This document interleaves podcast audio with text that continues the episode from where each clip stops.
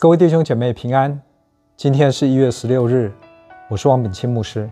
我们今天灵修的经文是在新约圣经腓立比书第三章的第一节到第九节。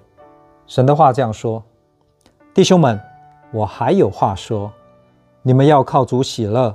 我把这话再写给你们，与我并不为难，与你们却是妥当。应当防备犬类，防备作恶的。防备妄自行割的，因为真受割礼的，乃是我们这以神的灵敬拜，在基督耶稣里夸口，不靠着肉体的。其实我也可以靠肉体，若是别人想他可以靠肉体，我更可以靠着了。我第八天受割礼，我是以色列族便雅悯支派的人，是希伯来人所生的希伯来人。就律法说，我是。法利赛人，就热心说，我是逼迫教会的；就律法上的义说，我是无可指责的。只是我先前以为与我有益的，我现在因基督都当作有损的。不但如此，我也将万事当作有损的，因我已认识我主基督耶稣为至宝。我为他已经丢弃万事，看作粪土，为要得着基督。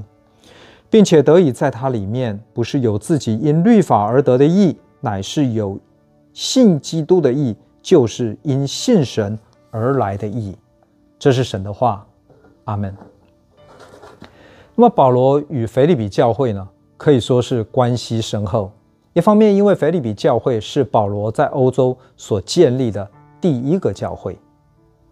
腓利比虽然是当时马其顿的大城，但是。当地并没有太多的犹太人，那么由于当地呢并没有犹太人的会堂这件事来看，当地的犹太人应该不会太多。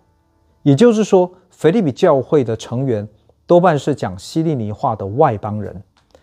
但是保罗之所以与腓立比教会关系深厚的主要原因，应该是这个教会一直在保罗传福音的事工上面支持保罗，与保罗同工。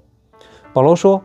他们是从头一天直到他被囚在罗马的时候，腓立比教会都是与他同心合意兴旺福音，是他福音事工上的伙伴。甚至当保罗被囚在罗马的时候，他们还派以巴弗提带着物资去支持保罗，甚至留下来陪伴保罗、照顾保罗。也难怪保罗说，每逢他为腓立比教会祈求的时候，总是欢欢喜喜的。但是保罗对腓立比教会提出了一个警告：保罗要腓立比教会的的信徒小心防备假教师。在当时有一些巡行的传道者，那么显然保罗从同工那里得知了有所谓的教师到了腓立比教会，教导他们如果要得救，除了相信耶稣基督之外，还必须接受割礼。那么这个消息令保罗可以说是火冒三丈。他直呼这些教师是犬类，这原本是犹太人对外邦人轻蔑的昵称，那么现在用在这些可能是犹太裔背景的教师身上，可以算是很重的话了。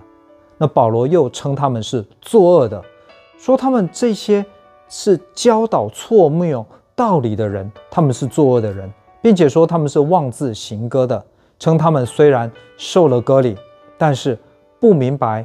割礼的真正意涵，错误的理解割礼的地位，还要去教导人。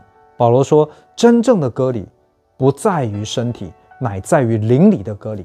他说，真正受割礼的，乃是以神的灵敬拜，在基督耶稣里夸口的。什么意思呢？在罗马书第二章二十八、二十九节这样说：因为外面做犹太人的，不是真犹太人。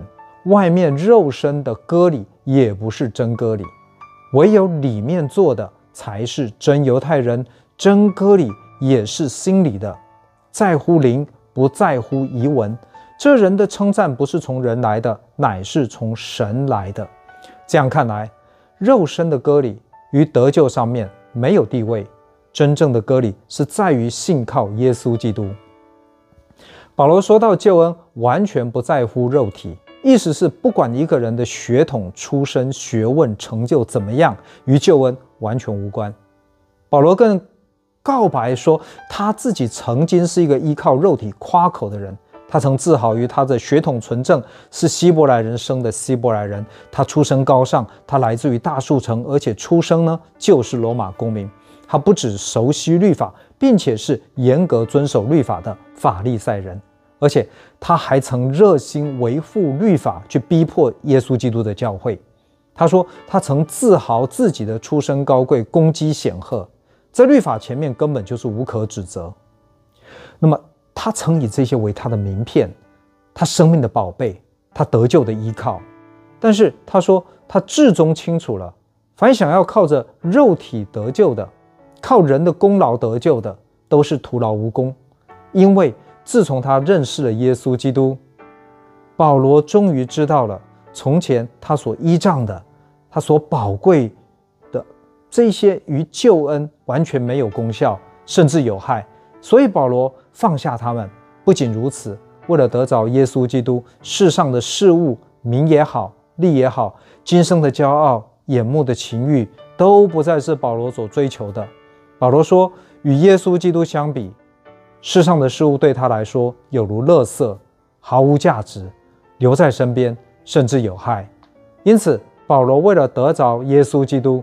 他毫无悬念，已经丢弃万事。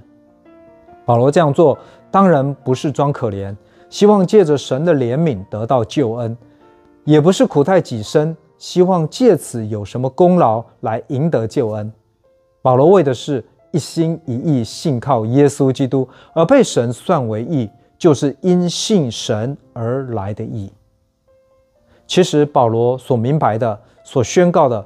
不也正是耶稣基督在世的时候向世人所启示的吗？在约翰福音第十四章的第六节所说的：“我就是道路、真理、生命，若不借着我，没有人能到父那里去。”我相信保罗不是一个禁欲主义者，认为说信耶稣就不能吃喝快乐。但是保罗绝对是一个热心追求耶稣的人，他将任何可能阻碍他追求耶稣基督的万事。他都要丢弃。各位，让我们一起来检视一下我们自己的生命，是不是有什么事物，甚至是人，是我们觉得没有不可以的？有没有什么样的人事物，他们的地位在我们的生命中比耶稣基督更重要？如果有，可能他们已经悄悄取代耶稣基督在我们生命当中的地位。不管这些是你有意识，还是不知不觉中发生的这些人事物，显然有损于我们得着耶稣基督。如果有，求神帮助我们将这些人事物放在我们生命当中对的位置，因为我们的生命的得救的救恩，唯独耶稣，别无他物。让我们一起来祷告。